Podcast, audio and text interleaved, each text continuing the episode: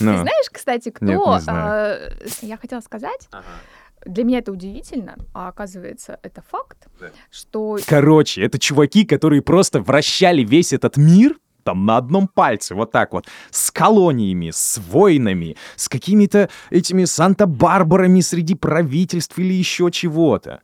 То есть, если начать вообще в это погружаться, ты такой думаешь, оу, Мы с тобой про конспирологию будем говорить? а-а-а, нельзя. Мы с тобой про конспирологию будем говорить? И вот она такая маленькая, вроде все классно делает. Мы с тобой про конспирологию будем говорить? Ой, как она, она прямо так вот вьется, вот так вот ручейком, вот так вот льется. Подкаст «Лаборатория». Пара слов. Бам! Это подкаст «Пара слов». Здесь Оксана Миско. И Руслан Сафин. И у нас совершенно нет никакого а, заговора. Ну, может быть, такой маленький. Ну да, потому что, может быть, из превью вы уже поняли, о чем мы сегодня будем говорить. Может быть, в названии вам что-то сказало об этом. Но у нас есть важная тема, которая касается нас всех. Конспирология. Оу. И что с этим делать? И почему а, конспект и конспирология это очень сильно похоже. Ну, то есть человек, который пишет конспект, э, да, он что, э, собирается восстать после, ну, против преподавателя? Нет, вряд ли. Они пишутся по-разному, эти слова. Они просто фонетически э, звучат близко, но это совершенно разные вещи. Поэтому мы будем сегодня говорить э, о конспирологии, как о некой теории, э, тайной теории, в которой могут быть задействованы какие-то внешние силы, может быть, не только живущие на планете Земля, но и живущие вне планеты Земля, рептилоиды, которые на самом деле управляют всей нашей планетой. Ну, вот давай сразу, да, отделять э, тогда, э, ну, вот, э, котлеты от мух. Давай. А, собственно, мухи — это вся а, история о как раз-таки рептилоидах, об НЛО, а, всяких лохнесских чудовищах там и так далее. С одной стороны, конечно, это миф, а, ну, это я говорю по своему оценочному суждению. Может быть, кто-то во все это дело слишком сильно верит или носит какие-то фактологические доказательства. Ну, пускай. Я не прошу их мне показывать. Спасибо, спрячьте под пальто. А, но для меня это факты, они незначительные, но которые как-то привлекают к туристическому месту, чтобы это дело посещали, да, распространяя вот такую вот какую-то конспирологическую ветвь. А, и есть конспирология, которая действительно влияет на умы людей. И на социальные процессы. То есть какие-то слова, которые программируют нас, нашу жизнь, а, общество, в котором мы находимся, настолько, что мы начинаем воспринимать себя и жизнь, в которой мы находимся, именно так, а не иначе, ну, как могли бы. И в этом виновата вот эта, мать ее, конспирология. Ну, давай будем различать. Есть так называемая хардкорная конспирология, вот это то, о чем ты говорил в начале. Это инопланетяне, это НЛО, это рептилоиды. То есть у него есть это- название, Это да? ж, да, та- э, ну, условное название, конечно. Это то, чему нельзя найти подтверждение в физических и социальных процессах, про- происходящих на нашей планете, М. ну, происходящих в нашей жизни. То есть все эти теории хардкорные, они основаны исключительно на вере, на древности представлений, так скажем, ну и на таких вот э, фантазийных, воображаемых, но очень ну, как бы очень крепко сидящих э, и очень интересующих людей самых разных национальностей, там, самых разных возрастов, но они скорее, вот, э, как ты верно заметил, мало оказывают влияние на актуальные Ну, социальные типа, есть и процессы. есть. Да, да, то есть мы можем любить фильмы на эту тему, мы можем любить книги на эту тему, мы можем любить игры, чаты, не знаю, там бесконечное обсуждение, придумывание, знаешь, э, э, как и у них есть свои фанаты, они даже проводят какие-то свои слеты, где, где это такой ролевой формат а, коммуникации, где они, в общем-то, обмениваются вот этими своими знаниями, фотографиями НЛО-объектов. Ну, в общем, это скорее, на- знаешь, как такая субкультура, я бы даже сказала. А есть э, такой софт-вариант конспирологии, такая мягкая конспирология, но она, как ты верно заметил, более опасна. И сюда относятся все те э, темы, которые могут повлиять и, и которые могут быть объяснены частично а, реальными физическими и социальными процессами. Ну, например, сюда относятся, безусловно, все эти вышки 5G, И все, что связано. Да.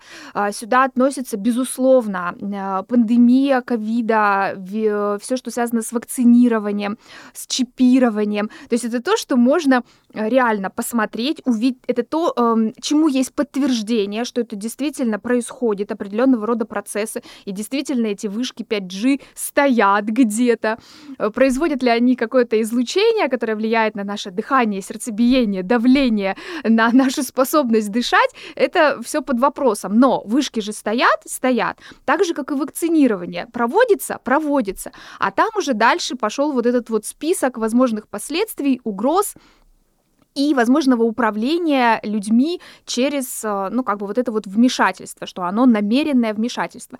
То есть вот есть, да, хардкорная конспирология, а есть такая мягкая конспирология со- э, софтовая, ну, с которой приходится э, считаться, потому что она может нести определенного рода последствия. Круто. А вот какие последствия мы с тобой Круто. сегодня как раз обсудим. Ну давай, давай тогда начнем, собственно, с романа «Код да Винчи».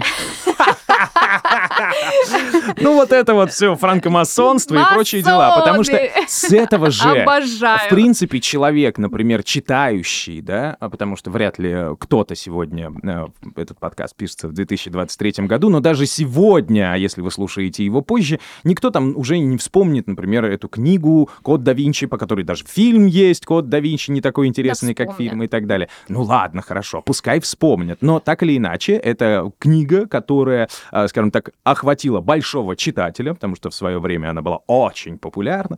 И, соответственно, с нее началось понимание людей, что существуют незримые силы. Такое, знаешь, э, типа какой-то орден. орден, Да-да. орден, в который входят, с одной стороны, как будто бы какие-то люди в Европе, которые принадлежат какому-то а, сану, там, рыцари, там, еще кто-то. Кто-то говорит, что это просто богачи, там, Рокфеллеры там собираются или еще кто-то. Третьи говорят, что это просто там идиоты, которые, я не знаю, там, петуха, козу таскают на жертву обряда и прочие все дела. Но так или иначе весь мир весь мир, не то чтобы этого не существовало, оно существовало, но для узких умов, вот им была открыта тайна, что существует это масонство. Мало того, это еще потом, ну, мы же люди умные, мы же не просто тогда книги читали, мы же потом пошли в эти ваши интернеты, и действительно, орден тамплиеров действительно существовал. Масоны, вот эти вот, ну, в смысле, франкомасонство, оно действительно было. И, ну, к сожалению, га- камня с Мерлином я не нашел, но нет, но он существует, опять же, мифологически. И говорят, да, это, это вот этот камень. Не факт, что там был Мерлин, но так или иначе. Существовало. Есть определенного рода исторические события, процессы, явления, подтверждения которым есть в истории, как это факт. Спасибо. И масоны были, и тамплиеры были, И мусоны были. и вообще разного рода организации, э, вход в которые был закрыт. У нас с тобой тоже сейчас есть там закрытые телеграм-каналы, Мгм. например, куда можно попасть только по пригласительной ссылке. Ну, например, наш, наш телеграм-канал, Он подкаст открыт. «Пара слов». Он закрыт для всех. Вообще, в него так сложно попасть. Набираешь пара слов. В поиске не попадешь. Серьезно говорю. Вот Нет. где бы вы это не слушали, не попадешь. Попытайтесь подписаться. Не получится. Да, вредный совет Григория Остера. да. Не делайте так, и обязательно люди сделают. Я Спасибо, что ты расшифровываешь. Никто сейчас этого не сделает. А это, между прочим, была моя попытка в заговор. Идея вообще тайных обществ, идея тайных организаций, э, у которых есть свои какие-то тайные ритуалы, у которых есть свой обряд посвящения, она восходит, в принципе, к древним формам инициации. Еще первобытные люди, не знаю, там, э, представители древних восточных цивилизаций, а, определенным образом организовывали вот э, свое социальное пространство, свою жизнь, свою культуру через обряды и ритуалы. Для того, чтобы, ну, не, как это, не все могли... Понять, не что все- происходит. Не все могли получить доступ к некоему знанию. М, Вот эта вот идея, что есть знание, тайное, мгм. условно назовем его знание о мире, рычаги управления этим миром, этой жизнью. Но это знание доступно немногим, а тем, кому оно недоступно, должны обслуживать тех, кому оно доступно. К чему мы приходим? К социальной дифференциации общества. Фу. Есть некто, обладающий знанием, и только на основе вот этого факта, что у него есть это тайное знание, он имеет право быть выше остальных. Он получает, ну, как бы, да, вот это вот право находиться над остальными людьми, а остальные люди должны обслуживать его жизнь, жизнь его семьи и его ближайшего окружения. Мы приходим с тобой к расслоению общества, к социальной дифференциации, к социальной иерархии. Так, в общем-то, все и начиналось. Сначала это был самый смелый, сильный, храбрый охотник, который мог обеспечить э, едой племя, и только на основании его физических данных он становился круче остальных, да, становился там вождем, он обещал защитить это племя, привести ему новых женщин, потому что с а близкородственными мы... связями ничего не получалось хорошего. А как мы от э, кода да Винчи э, к Homo sapiens Земля от начала времен сейчас перекинулись? Причем здесь Юваль ну и Харари, а? Давай так. Ты Давай. сам начал. Ну ладно, ладно, я просто спросил, с чего все это началось, и такое масонство, вот это Так вот, обладание чем-то, чего нет у остальных, выделяет тебя на фоне остальных и делает Это касается тебя, практически любой бы... женщины. Да у тебя есть э, второстепенные женские половые признаки, это выделяет тебя от... На... Прости, что я все свожу к такому простому. У тебя тоже есть. Есть, но Понимаешь? мне показывать их сложнее. И если я их покажу, то, скорее всего, меня куда-нибудь загребут. Но это, это чисто так, для примера, да. Всё, это про другое. Это, это не тема нашего сегодняшнего подкаста. В общем, я хотела сказать, что обладание тайным знанием изначально и обладание вот этим особым каким-то качеством, ну, в частности, знание. Оно было всегда. Оно было всегда. И выделяло этого человека, делало его как будто бы лучше по отношению в соотношении с остальными людьми и давала ему, вот, что самое главное, к чему мы приходим, как будто бы давала ему особые права. Угу. И вот эти вот особые права управлять, там, не знаю, убивать, контролировать, решать что-то за других людей лишь потому, что ты принадлежишь к вот этой небольшому количеству, сообществу людей, э, имеющих это знание такое представление, оно очень древнее. Оно укреплялось а, через религию, через политику, через право. То есть у меня есть право решать за вас.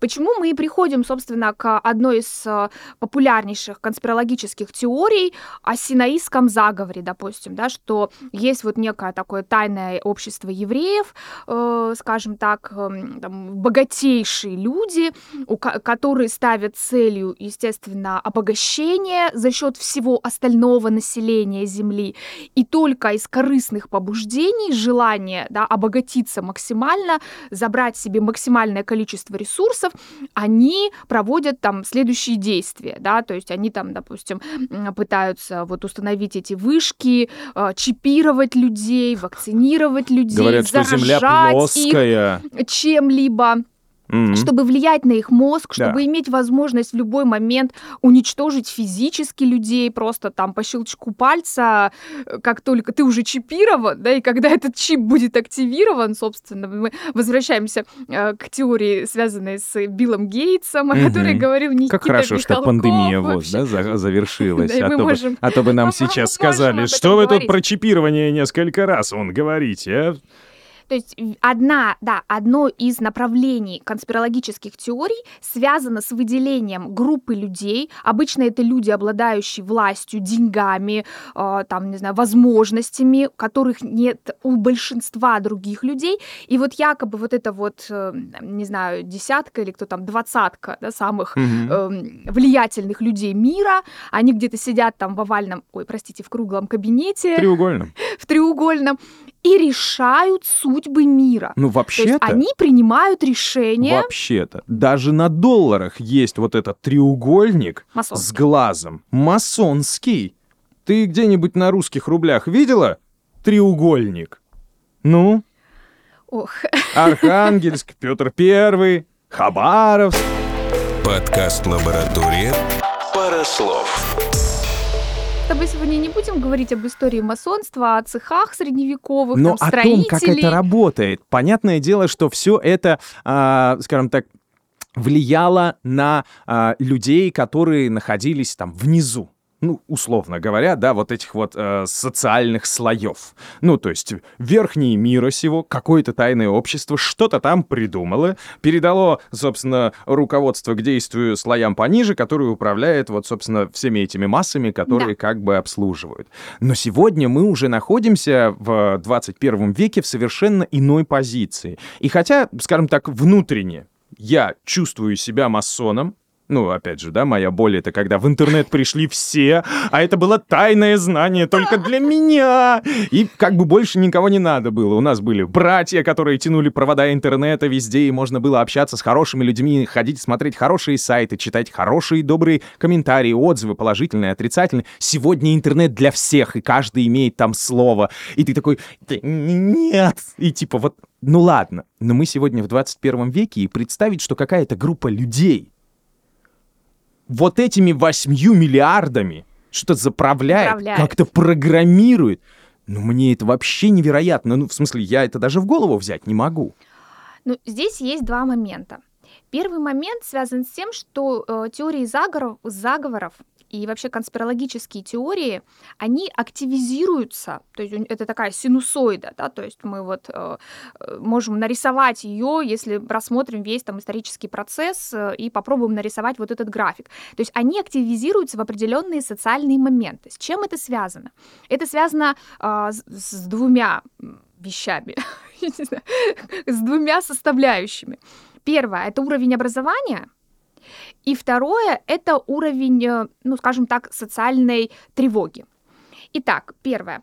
Когда мы говорим с тобой о средневековых там масонах, когда мы говорим, не знаю, о теории избранничества, когда мы говорим о теории социального расслоения там, в XIX веке, допустим, да, дворяне, крестьяне, угу. понятно, что 90% малообразованных или практически необразованных людей, и влиять на их сознание было намного проще, потому что чем ниже уровень образования, ну, соответственно, тем проще ты доверяешь, ты больше доверяешь тому, что тебе говорят. Ты mm. доверяешь слухам, сплетням. То есть у тебя нет той базы критического мышления и тех способов вот э, проверки фактов, которые есть у людей, обладающих знаниями. Потому Барин что образование... сказал, что солнце завтра не взойдет, поэтому сегодня нужно работать усиленнее. Да, пока оно не зайдет. Да, совершенно верно. То есть у тебя просто нет этой методики. Не потому, что ты тупой или глупый, но у тебя нет этого навыка, у тебя нет навыка и у тебя нет знания. Соответственно, тебе сложнее провести вот эту вот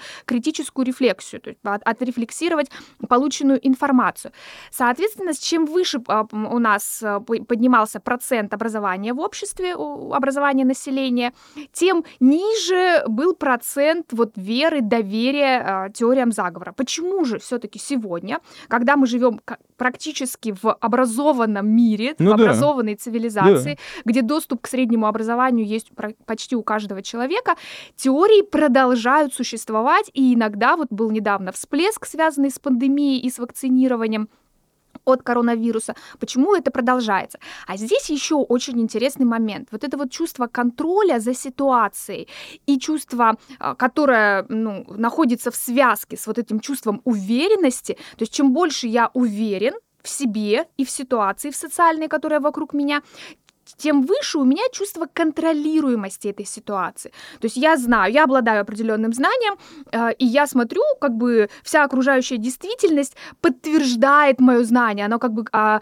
э, социум, общество как бы говорит мне, да, ты прав. Mm. То, что ты знаешь, это и есть правда. Эту Потом... вышку нужно свалить. Потом происходят какие-то процессы, дестабилизирующие вот эту социальную ситуацию, ну, та, та же пандемия, вот тебе дестабилизация. То есть ты был уверен абсолютно, что э, ты, при, тебя привили, ты, тебе поставили вакцину, допустим. Э, я, кстати, до сих пор не знаю, ставить вакцину или... Короче, ладно, ставить укол, ставить вакцину. А ты сейчас о правильности произношения? Нет, нет, э, ставить или делать, вот я не помню, как, как короче... Делать вакцину? Да, пшикни. Да. Оксан, ты что? Сейчас можно пшикать в нос. Вот так вот, да. Ну, И я, например, знаю, что в детстве меня вакцинировали там чего от полиомиелита, Ну, от БЦЖшка у тебя оспы, от, какая-нибудь чего- стоит, от ага. какого-то большинства э, подобных серьезных заболеваний, и я спокойно живу с этой мыслью, у меня не возникает э, проблем, и тут вдруг я сталкиваюсь с какой-то ситуацией, ну, в которой я чувствую себя неуверенно. Так вот, вот это вот чувство тревоги и неуверенности, оно добавляет э, как бы доверия к возможным теориям. Почему? Потому что чем отличаются все конспирологические теории? В отличие от научных теорий, они абсолютно не критичны. Они очень, э, они носят утвердительный характер. То есть представители, адепты этих конспирологических теорий настолько уверены в них, они всегда говорят с такой уверенностью, которой нет, допустим, у научного сообщества. Есть такой эффект э, Даннинга-Крюгера, Мгм. который говорит о том, что чем меньше знаний у человека, тем более он уверенно заявляет о каких-то вещах. А чем выше уровень образованности, тем больше сомнений. То есть профессор будет сидеть и говорить тебе, ну, возможно, это так, мы допускаем такие варианты. Э, Может быть, это нужно проверить, это еще не доказано там Мгм. опытным Ну, путем. вот эти вот всякие рассуждения. Да, а что рассуждать? да. Надо просто камеру на ноутбуке заклеивать Да, мастурбацией, и все. Совершенно верно. Че, какая проблема-то, а? Нет, мне не жалко, пускай смотрит. Это я сейчас за тех ребят, кто, как говорится, не задает лишних вопросов, а просто оп, и Про- закрыл. За наших русских футболистов. Ну, Всякое Всякое бывает. бывает. Так вот, чем выше получается у тебя уровень знания, Ладно, хорошо, подожди, не про тебя- видеокамеру. Да. Это, между прочим, чисто российская фишка, потому что у нас э, многоквартирная жизнь распространена. Когда стук и звонок в дверь, к двери нужно подходить тихо. Серьезно, Ну да, чтобы в глазочек посмотреть. а оттуда на тебя А там не важно, кто, но как бы если там не тот, кто ты ждешь, дома никого. дома никого. Все, это поэтому к правда. двери тихо. Это что же определенного рода конспирология?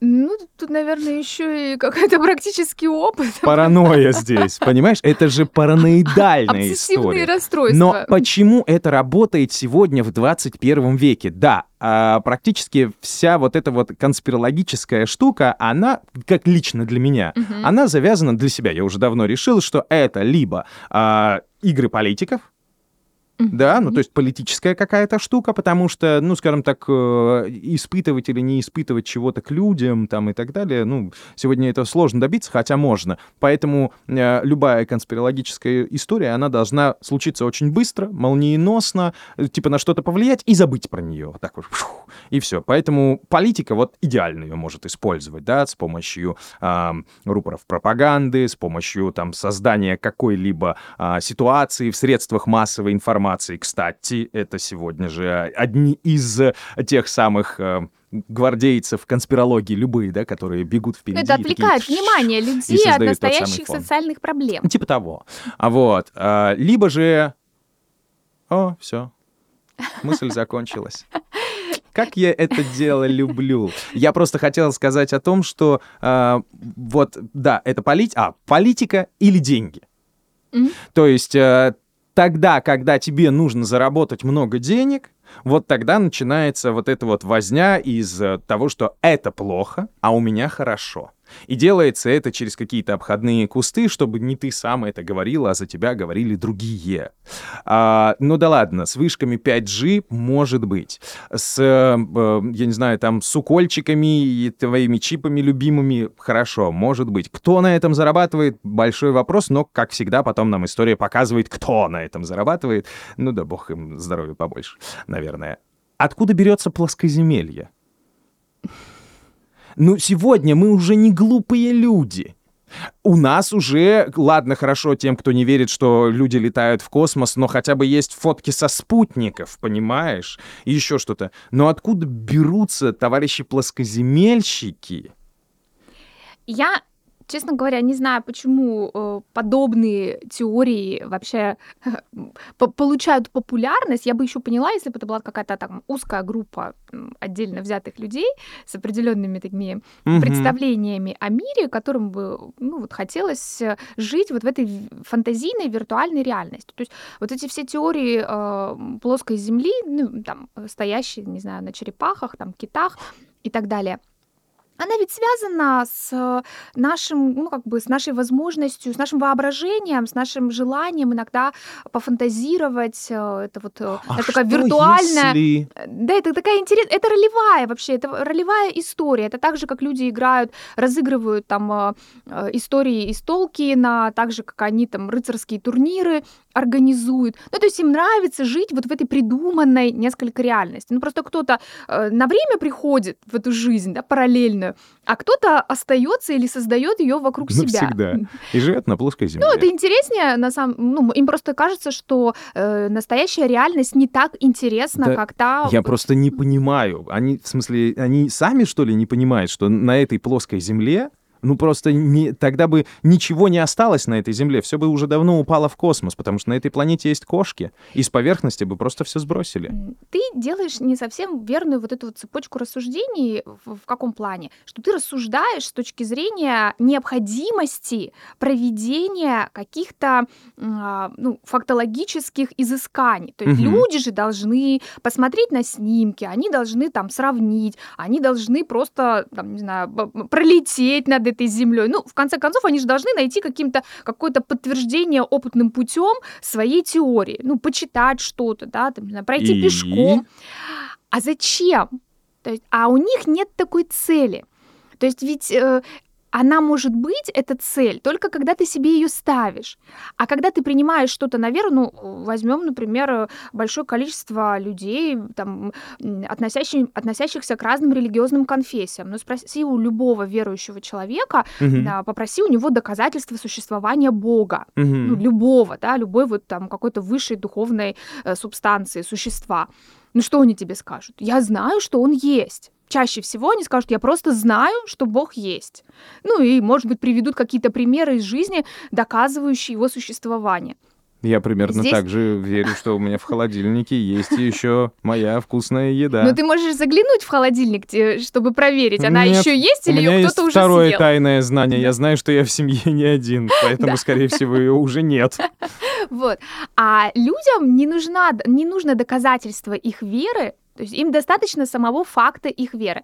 То же самое и с теорией заговора. Э, Очень редко люди нуждаются в подтверждении этой теории, если у них уже есть вера в эту теорию. А вот теперь вопрос, зачем им эта вера? Вот и здесь мы с тобой возвращаемся к нашим социальным процессам. То есть когда в мире происходит какая-то с- социальная дестабилизация, неуверенность в сегодняшнем дне, неуверенность в завтрашнем дне, неуверенность вообще в твоем восприятии. То есть ты жил в каком-то мире, Да, в котором тебе все было неуверенность в себе. понятно. То есть ты жил в мире, где все было понятно. Ты знал, что произойдет завтра, Мгм. через год, через Мгм. три, ты планировал что-то. И вдруг происходят какие-то социальные катаклизмы.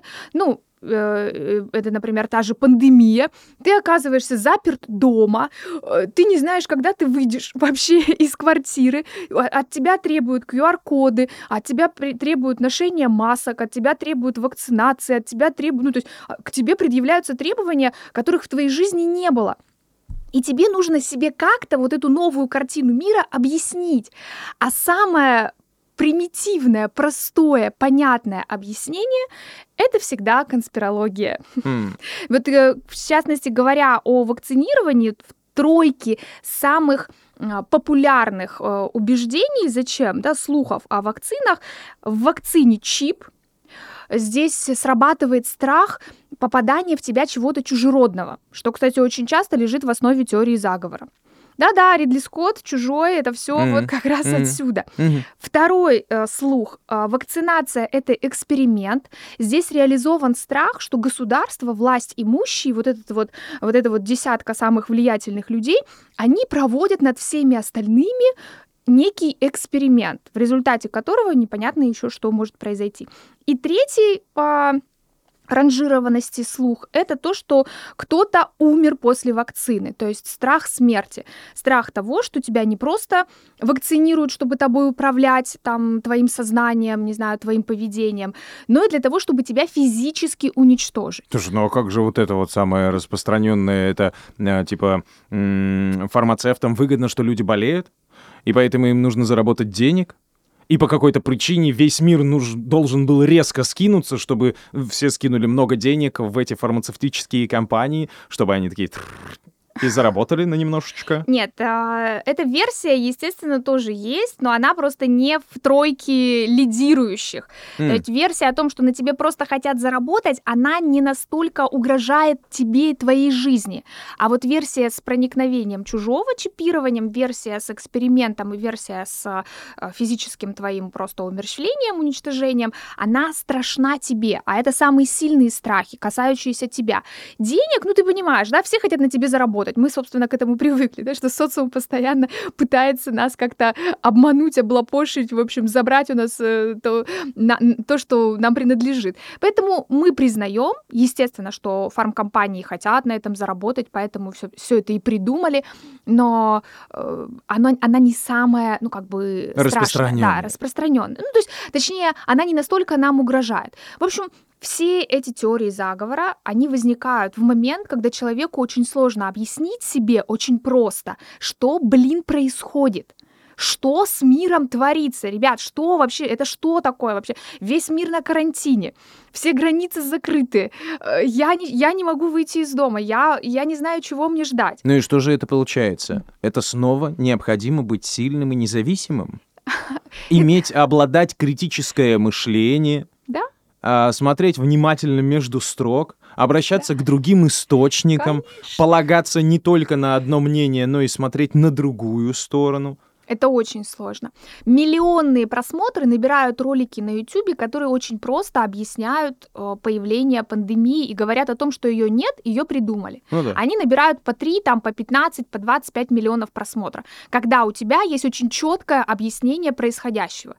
А вот эти вот все научно-популярные э, передачи просветительского характера, нужны? куда приглашаются десятки экспертов из Да. разных областей, каждый из которых говорит, ну, возможно, вирус искусственного происхождения. Но вообще-то вы знаете, у нас коронавирус Мгм. еще со времен атипичной пневмонии, мы уже понимали, что вот он может возникнуть от животных и передаться человеку, от но мы не знали, когда это произойдет, и мы до сих пор не уверены, как это произошло. Потому что Кто это... поверит? Конечно, не- это не подтвержденная информация. Кто Да. поверит человеку, который сам сомневается в том, что он говорит? Мгм. А то, что это уровень просто его э, высокой, высокой образованности и понимания, что не все процессы сводятся к каким-то элементарным выводам, э, ну, об этом люди не думают. Людям нужна простая плоская информация, как плоская земля. чтобы это все очень точно работало. Потому что, да, это неприятно, когда э, к тебе с помощью укола забрасывается какая-то штука, которая передает твое местонахождение властям. Это неприятно. Чтобы потом, как в Но- черном зеркале, да, вот так но щелкнул. если у тебя простуда, я пойду поем э, тальк с сахаром, просто такой, как он там называется, вот специальный вирусный препарат, он убивает именно этот вирус, который вот именно во мне. Вот специальный препарат стоит всего сколько? Тысячу рублей. В списке жизненно необходимых лекарств находится. Это странное время. Ну, вот, если так смотреть, то все такие умные, все такие заряженные, все такие классные, красивые, но в какой-то момент скалываются и начинают верить во все, что угодно. А еще бы хотела добавить, что теории заговора, они ведь носят еще такую социальную функцию объединения людей. Да, То есть люди активно объединяются в группы, конечно. Причем это группы людей, там, допустим, которые прям идут к этим вышкам, которые собираются на митингах, которые устраивают какие-то заседания, пишут письма во все социальные и государственные инстанции. Ну, потому что чаще всего сегодня а, все истории о заговорах, они основаны на страхе. Мало того, что они находят, э, собственно, человека в том самом уязвимом положении, когда он находится в непонятках, так они еще и воздействуют на него с помощью страха. Типа, если ты сделаешь, то... А вопросик? Ну, то есть тебя, тебя не волновала эта вышка, когда она раздавала 3G, 4G, но 5G это прям... м. Шапочка из фольги Да, такое тоже может нас быть. спасет. Ага.